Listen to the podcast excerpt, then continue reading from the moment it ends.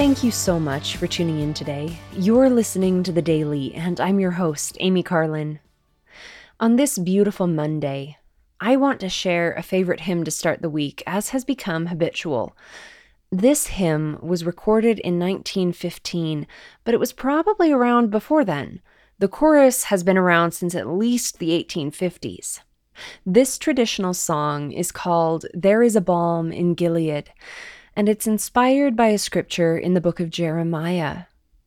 That prophet lamented, Is there no balm in Gilead? Is there no physician there? Why then is not the health of the daughter of my people recovered?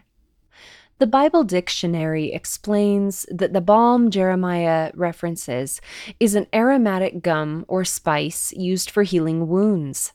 A bush producing the resin from which the balm was made grew so plentifully in Gilead in Old Testament times that the balm came to be known as the balm of Gilead. The song answers Jeremiah's question there is a balm in Gilead to make the wounded whole. There is a balm in Gilead to heal the sin sick soul.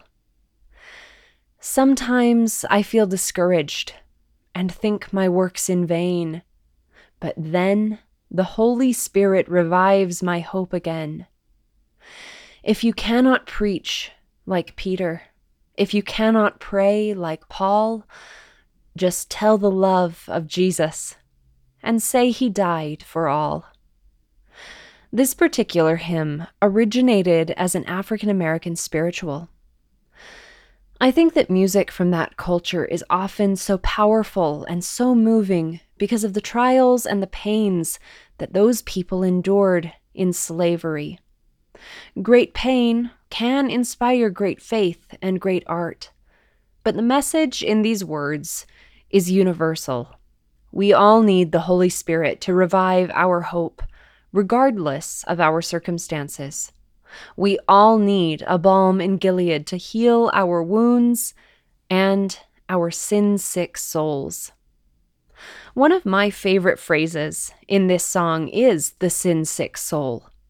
I think we've all felt that at one time or another, or maybe more often.